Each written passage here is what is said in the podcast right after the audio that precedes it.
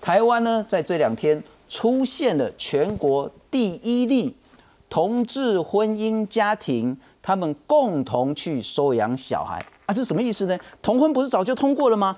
但我们在民法相关规定说，如果你要共同收养小孩，你必须是异性的婚姻，同性的婚姻在法律上是很难。但法官说，哎，比赛那款啊，你要用小孩子的最大利益。我们来看看台湾最这两天最新的状况。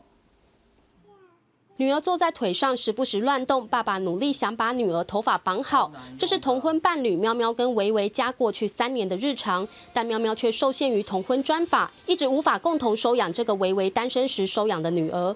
经过两年半的诉讼，法院终于在去年底裁定共同收养，但他们的案例却无法成为通案，也让维维觉得很不合理。很希望说真的回到儿童权利公约，让孩子不要因为他是他的家长是同志。而没有办法有双亲，不要因为孩子是无血缘收养。而让他的家长，就是他只能有有单亲，不能够双亲。同婚专法二零一九年五月上路后，规定同性配偶只能收养其中一方的亲生子女，不能共同收养没血缘关系子女，导致想收养孩子的同志伴侣只能暂缓结婚，以单身收养，或被迫考虑离婚。像喵喵、维维这样想透过诉讼共同收养的伴侣还有两对，却只能各自在诉讼上努力。那有一案是被驳回，那有一案其实我们也是遇到。呃，比较友善的这个法官跟合议庭，那我们一定就会向上来继续诉讼。我们还是会持续的来向立法院跟行政院这边要求尽快来通过修法。吕新杰期待政治人物不要因同志较没票房或担心触怒反对方，而忽视同志也是这块土地上生活的人民。希望能有更多人站出来支持修法，让同志不用只能在诉讼时祈祷是不是有个对同志较友善的法官，才有机会获得平等的权益。记者陈焕宇、孟昭全高雄报道。来介绍来宾，彩虹平权大平台的执行长李新杰，新杰你好，各位观众朋友，大家好，我是新杰，非常感谢，我要特别感谢是刚刚我们在新闻看到全台湾全国第一例的共同收养的同志婚姻同志家庭，我们首先欢迎是维爸，维爸你在线上，维爸跟我们打声招呼，我是维爸，然后就是您的最亲密的伴侣喵喵，嗨，大家好，我是喵爸。哎，你要把我请教哈，所以本来你是收养者嘛哈？呃，本来收养者是应该是说我们本来是一起收养小孩走这个路，但是七四八施行法通过之后，后来就变成只有我用我的名字，用伟爸的名字去做收养。嗯，为什么不能共同收养哈？你们不是已经结婚了吗？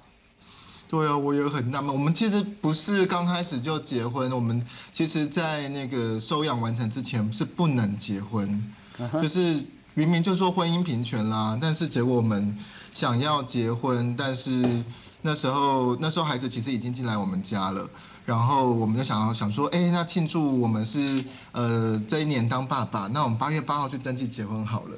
但是社工就跟我们讲说，不行，就是哎不能结婚这样子。哎，所以我们最后是等到我们收养完成之后才可以结婚。那我再请教哈，不过应该很多爸妈都不会问这个问题了哈。但是很多单身的人，或者是那个不婚族，或者是不生族的人会问这个问题：为什么会要想收养小孩？养小孩很麻烦，很花钱呢？嗯，因为我们想要成家，其实。我觉得就是同志，就身为同志，我觉得我们也跟异性恋一样，就是有一些异性恋想要成家，那有一些同志想要成家啊。对我对我来说，我想要成家，就是想要跟我的伴侣，然后一起有小孩，就是体验，我们就人生只有一次嘛，然后也一样的去体验这个有小孩的人生啊，这样子，对啊，然后就是一起照顾小孩啊，然后陪小孩长大这样子，对。小朋友是几岁到你们家的？那时候进来的时候是五个月，有二十五天。五个月，所以其实很小很小的时候。那现在大概应该有两三岁了。现在三岁四个月。对啊，已经快三年了，超快的。哎，那可不可以聊一聊？你们就是有小孩之前跟有小孩之后，对你们两个有什么很大的差别吗？差别很大。其实对于同志或是对于非同志来说，其实有小孩之后的影响都很大。就是呃呃，就我们两个是学辅导智商的，然后呢，就是我们有去，我们先有去看研究，根据研究指出，有小孩之后呢，就是夫妻关系呢的那个满意品质度满意度就会骤降。之后等于说小孩成为我们关系中的第三者，然后呢，他也就是说小小小孩需要很多时间去陪伴他、顾他，对啊，所以其实就是生活改变很大，对，生活生嘛，我的改变很大。看到新闻其实是女孩子，她现在三岁多还没上幼稚园嘛，哈。呃，上幼稚上了园呢 哇，那个喵爸喵爸的声音有一点小问题，我们再请那个喵爸跟那个那个维爸再好好调一下声音了哈。不过我先请教欣姐，那个很大的问题是，同婚不是合法的吗？那但是同婚的人反而不能共同收养一个小孩子。没错，我们今天这个叫做第一例，是所以从来没有过。呃，无血缘收养的话，他们是全台湾第一例，我们也可以说他是亚洲第一例啦，就是因为我们是亚洲第一的国家嘛。为什么？为什么？为什么？呃，其实就是当初我们在推动这个七四八施行法的时候啊，那时候在一开始的时候，确实当时的政治能量跟氛围都不是这么的正面跟友善，在公投之后嘛，那所以那个时候，呃，同志拥有下一代这个权利，其实某个程度上，他被拿到谈判桌上来做一个、呃谈判的筹码啦。那反对方就非常坚持同志不能有小孩，所以你看现在我不说婚姻平权，我其实都说同性婚姻，为什么？因为我们还没有平权。OK，同志没有办法有小孩在台湾，现在基本上是一件非常困难的事情。你没办法用人工生殖法，你也没办法共同收养。你如果结婚了，你甚至没有办法来进到这个呃收养的程序里面。嗯啊，很多人现在是在考虑要离婚，然后他们要来收养小孩。等一下，我我刚刚喵喵跟维维那个例子，我有点搞不太清楚。是他们是先收养了小孩子，对而且好像是先共同收养，单身收养，单身收养，对，呃，但是呢，应该说共同评估，但单身收养共同评估，但是只有一个人可以收养。是。但如果他们结婚了呢，这个问题依然存在。他们甚至没有办法成为收养人，一？开始就不行进到这个现在收出养流程。不是小孩子五个月的时候已经被他们两个收养没有，养，就是如果他结婚之后才要来进进行这个流程的话，现在是不行的。如果是同志婚姻的伴侣。对，想要去共同收养一个小孩子，或者是单独的收养一个小孩子，嗯，法官或者是是收出养的机构可能就不会给他。呃，我我这样解释流程好了 就是我们现在收出养的流程啊，就一开始你会跟社服团体来说啊，我要申请，我想要收养小孩，然后你会上一大堆课嘛。那可是如果是同性伴侣还未婚，你们可以进案，但是只有其中一个人。他会成为这个收养人，所以评估是两个人一起评估，但最后只会一个人有侵权。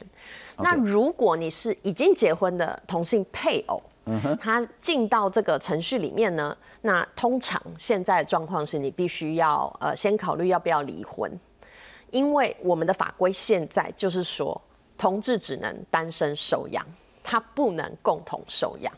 但是异性恋的夫妻是不是越来越复杂？异好，性恋为什么我夫妻。们的民法要把我搞得头那么痛？你的意思是说，如果是没有结婚的，是。然后同志呢，他其实可以有一方去收养，对。但是如果结婚之后呢，因为我们法律规定只能同志单身收养，对，所以这一对，譬如说喵喵团团啦，后面燕燕啦哈啊，他们要先离婚，对。才能去收养他们现在的小孩，对，所以这个就是一个非常吊诡的诡逻辑？对，非常吊诡的状况，所以才会发现说，为什么他是全台第一？我我这样切就会，我我其实比较认同法官的说法，讲是你买啊，你讲不该我读个就听然后收养的唯一的考量是就是那个小孩子嘛。对，儿就是我我才不管说你是同性或异性，嗯或者是什么，你要叫他爸爸、叫叔叔、叫哥哥，那都不是问题。重点就是这一个小朋友，对什么样的形式、什么样的方法对他是最好的一个方式。嗯我们来看看法院为什么做出这个破天荒，甚至有一点冲撞现在法律的判决。是法院的理由是说，哎，我除了有民法之外，我中华民国也签了国际的这个儿童权利公约嘛。对。那国际儿童权利公约讲什么呢？你如果收养，就要用子女最佳利益来核心考量。你都没公开无为不为啊，然后，那同婚专法也没有说禁止收养子女啊。那所以你不要自己去做否定或歧视为意的解释，要用儿童最佳利益的考量来运用体系的解释。那收养他方未成年养子女的话呢，可以准用民法。那社工访视，我觉得这才是最重要的。讲法律就是这个就很死板板。社工就说：“哎啊，他们两个婚姻状况那么好，感情那么好，经济看起来也还不错。喵爸是实际的照顾者，而且照顾得很好，收养呢是有助于这个小朋友稳定的生活。那接下来，因为这只是一个个案，没办法通盘的成为是一个判决了哈，所以呢，接下来要提示线。呃，没有，这个裁决已经定了。”我们现在其实是从去年开始，呃，应该是前年开始，然后去年一整年我们有三个 case，那呃，伟伟喵喵是其中一个 case，然后我们有另外一个 case，现在准备要来呃进行试线，然后呃，应该说另外两个 case 我们都有在准备要进行试线，这样，但是他们这一例裁定是已经确定，所以我们才会说他们是有史以来全台湾。第一对的这个无险源收养的家庭。嗯哼嗯哼。不过我们再透过视讯连线然后，希望我们的声音品质会好一点点。请教维爸或喵爸，你们要怎么样看待法官这个判决，以及看起来全台湾就只有你们这对伴侣配偶可以共同收养小孩子？嗯，其实因为我们也认识另外两个家，然后虽然我们家是第一个准备好要。打这样的申请、这样的诉讼的家庭，但是就好不容易等到另外两个家一起做这件我们觉得嗯胜率不太高的事情，然后但是其实另外两家他们前面呃有的连社工访视都没访视，就是有些流程都没有照龙博照博来啊，好，然后就直接把他们驳回了。其实我是觉得很难过的，因为呃为什么他们一样的法律的现况？为什么他们家，他们一样都是非常好的家长，然后我甚至觉得他们的孩子比我们更不容易，然后但他们明明就是很棒很棒这样的，跟我们都很常互动往来，那为什么只有我们家可以有双亲，他们还是被迫都只能单亲？明明就妈妈们也都结婚了，然后跟孩子关系也非常的紧密，非常的要好，但是凭什么？就只有部分的家庭，我们必须仰赖很好的司事官，然后愿意按照程序来做访谈、来做调查，然后愿意援引就是儿童权利公约已经国内法化了，那只有他愿意用这样的方式看在宪法的立场上重视我们。其实不管是新倾向是什么，我们应该是要被平等对待的，不管是什么样的。人都有权利可以组家庭，那我觉得真的很难过的是，我不知道到底我们这一案有没有机会影响其他的案。那其实我们有很多很多的家庭都在等这个修法，因为我们有目前有十个家庭，我们认识的有十个家庭正在走这个收养的流程。那有另外四个家庭，他们其实也都已经有小孩了，但是就都没有办法有双亲的权利啊。甚至我们今天群组内有一个伙伴进来，他们就是已经结婚的，然后他们就是已经准备好，如果孩子要进来了，他们就准备要离婚。那我之前在演讲的时候，去跟别人分享这个例子的时候，那个阿妈拢公，那我阿那爱当离言呢？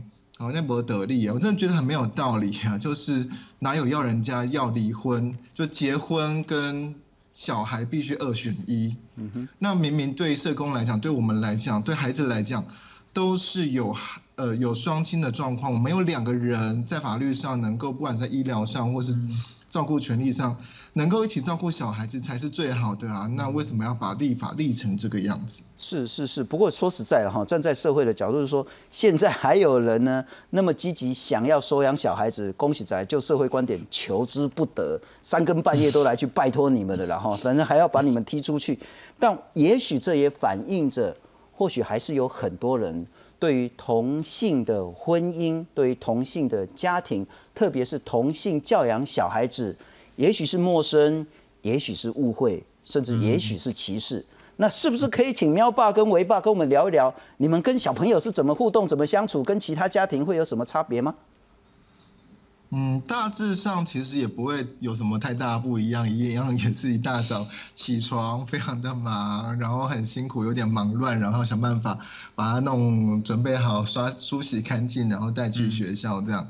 其实大部分的生活都一样，然后假日就想说要怎么规划啦，晚上怎么可以多陪陪他啦，陪他读绘本啦，一起看什么样的节目啊，然后要安排什么样的活动。其实大部分我觉得没什么差别。如果有一点点不一样的点，那就是我们从小会让他读多元家庭的绘本，对，然后让他接触其他一样也是多元家庭的朋友。那多元家庭包括其他单亲的啦，就是同志家庭啦、收养家庭啦，还有隔代教养的家庭。我们希望孩子是从小就可以去接触跟认识不同的家庭，然后呃也也从小就知道，呃我们就是同志家庭，然后有其他家庭跟我们一样，然后。那就是这样，嗯嗯。那幼稚园的老师跟同学他们之间跟你小朋友的互动的情形是，就跟一般的小孩都一样，也没什么差别嘛。对。会有人 care 这件事吗？嗯，就刚开始我们通常会在那个上学之前，我们会先跟老师讲一下，但，我们是同志双养家庭哦，那我们孩子怎么来的这样子，然后通常。最 care 的是我们吧，因为其实我们的那个遇到其他的爸爸妈妈们呐，他们知道我们是同志家庭，都都蛮好的。我们就是一样，有时候小朋友其他小朋友来我们家玩，然后有时候我们去人家那边玩，对啊，然后就是甚至有人就因此就跟我们分享他们有人把孩子出养的故事。对呀，就是我们其实会听到很多很不一样的，然后或是有人就讲说他他的朋友其实也想要收养，或是他们谁谁谁其实也出养了孩子。是对，我们反而反而因为我们的出柜，我们的现身，看到更多多元的家庭，平常大家不太敢讲，不太不太能说的，那有机会能够彼此更认识、更熟识。是，不过这也验证了我之前得到一个讯息，然后说其实最平权的都是那些小朋友，小朋友根本完全不 care 你是两个爸爸、两个妈妈，一个爸爸一个妈妈，为什么？啊，我就有啊，哦是哦，就这样，怎么那么好？对啊，或是啊两个妈妈，会不会很凶这样？不过我们来看看呢，我再请教一下心杰，现在的问题是在两年前我们修所谓的同婚专法，是刚好没有修到其他的。就是说，忘了修，忘了把它修得更好，还是中间是隐含着社会的，不管是误解也好，甚至歧视也好。我们再来看看四至七四八然后这个叫做很有创意的一个法律，然后就是很搞不懂这叫什么四至七四八。总之就是同婚专法，因为没有去修民法，但现在呢，只说呢可以继亲收养。那可是呢，可不可以共同收养？可不可以接续收养？在这个四至七十八号解释法里面呢，并没有讲得很清楚。没错。所以换句话说，现在只能寄亲收养。对。那看看那个维维跟喵喵的情形时，其实小朋友五个月的时候就这样进到他们家了。到现在三岁多了，他们才正式有双亲。那不是很荒谬吗？所以。在法律上，我我们还要继续做原因啊？不是，那那这段过程，当然他可以说这个是爸爸，是喵喵爸爸，维维爸爸，但但法律上就不是，法律上就是一个是爸爸，一个是叔叔了。对，法律上就是一个是爸爸，一个是陌生人。陌生人，对啊。不，我我还是想回到那个问题，是是因为我们忘了把法修的更完整一点，还是是中间那个社会的力道不足？呃，当然，就像我刚刚刚说的，这个政治能量在当时哈，其实有很多的未尽之事，我们没有办法一次把它解决。那从一开始我们想要修民法，其实我们为什么想要修民法，就是不希望类似这种事情一直发生嘛。那现在很明白的，确实专法就会有这种很多里里口口很，你你说它很小，可是它延伸出去，其实是有很多的影响。那已经现在已经过了将近三年了。我们这个滚动式修正其实也差不多应该要开始了，因为台湾很爱滚动式修正。我们现在都好像婚姻平权，可是我看到好像是公民记者大暴龙，他其实有去拍户政事务所。对。他看到说，哎，你如果是男女结婚呢，写的是这一张表格。没错。男男或女女结婚是另外一张表格，因为法律的规规范不一样啊，就是我们是根据不同的法，所以现在其实有很多东西哦，尤其是户政系统哦，有很多小小的东西，比如说呃生育今天能不能请啊，哦那个呃育育婴假可不可以请啊，这种都是我们现在哦就一点一滴哦 要去，所以咱平均给他做半套娘嘛。半套啦，半套，我觉得三分之一套啦，半套都还没有到。啊，所以好，那那现 在问题怎么解？要么是说全面视线，说现在这样子的规定是违反宪法平等原则，嗯，还是说我们就是一条一条把它修回来？呃，对团体来说，现在觉得，因为主要是这些孩子，他其实面对到就是非常立即的状况，那视线其实还有很长的时间，所以我们一直从去年开始就在推修法。其实这个修法很简单，你只要把这个四至七十八号第二十条的亲生那两个字划掉就可以了。那这个案子其实是范云委员啊、林长卓委员啊，还有很多其他的委员已经提案在立法院里面，但是其实那个大概躺了一年都还没有动静，所以我们也还是很努力，希望来推修法。然后我们在行政单位其实也有来问，比如说卫福部的意见哈，这个部分可以看一下，这样可以吗？看得到吗？卫福部的意见其实就有很明白说，这卫生福利部、哦、这个是四月十二号哦，已经跟现在已经距离好几个月之前的公文哈。他说本部对于同性婚姻收养子女，他说应该要修法，要有机会享有共同收养的权利。是好，因为这个等同于，尤其是他提到一个很重要这一点，这也是这个判决提到的，为什么异性恋家庭的子女可以受到双亲的照顾，但是收养的子女不行？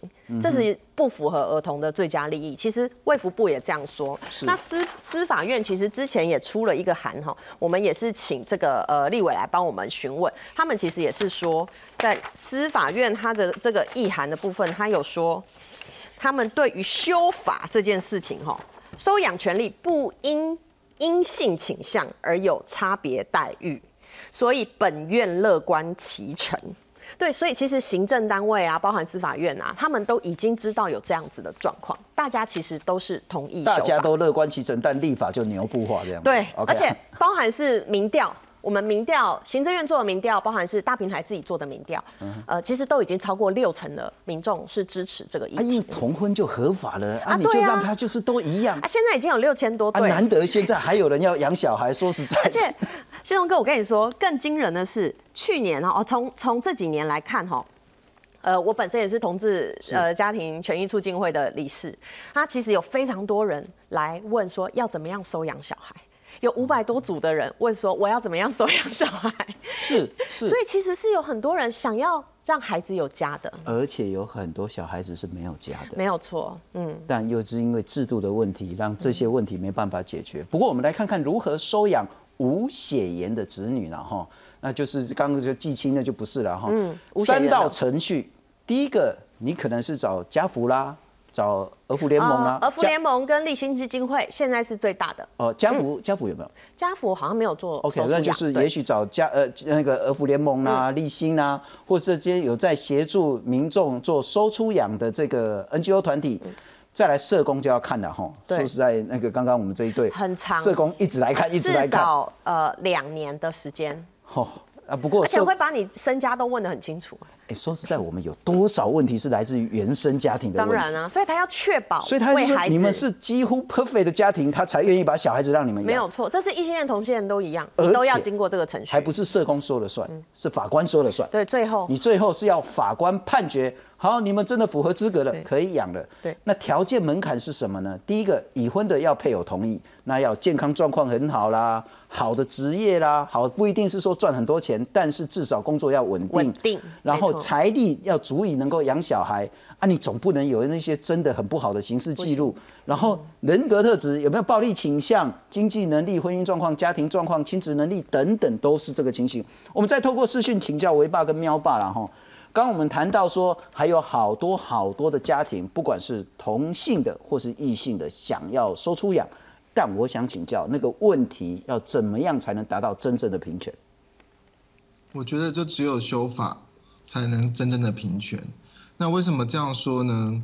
因为目前变成是，呃，同志家庭如果是呃人工生殖的话，居然也还要就是花力气去收养配偶子女。其实我觉得这个也还有很很大的空修法空间啦。因为我觉得很就像大家跟我们一样，刚开始孩子来的时候，孩子很小的时候，我们其实是花很多力气来照顾小孩，其实我没有时间去把这个很复杂的收养程序弄懂，然后去把这些复杂的法律程序弄懂。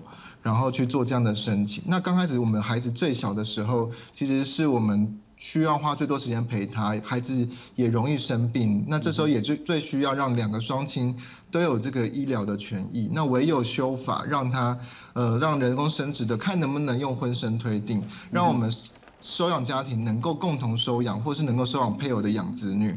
不然的话，就会变成是就就得碰运气。看个别的法官能不能给我们这样的照顾的权利。像我们当当时候原本伴侣一起去接受社工的评估，我们本来是想说啊，那我就育婴留停半年呢，要不要就半年？我们是想要这样子轮流在家里照顾小孩，但是结果我时间到，然后刚好就遇到了这件事情，就觉得非常的荒谬，变成我们还连结婚都不能结。是，不过非常谢谢维爸跟喵爸。那希望你们是第一，但是不要是唯一。希望整个制度法律的问题呢，可以好好的面对，好好的解决。也谢谢新杰，谢谢你收看。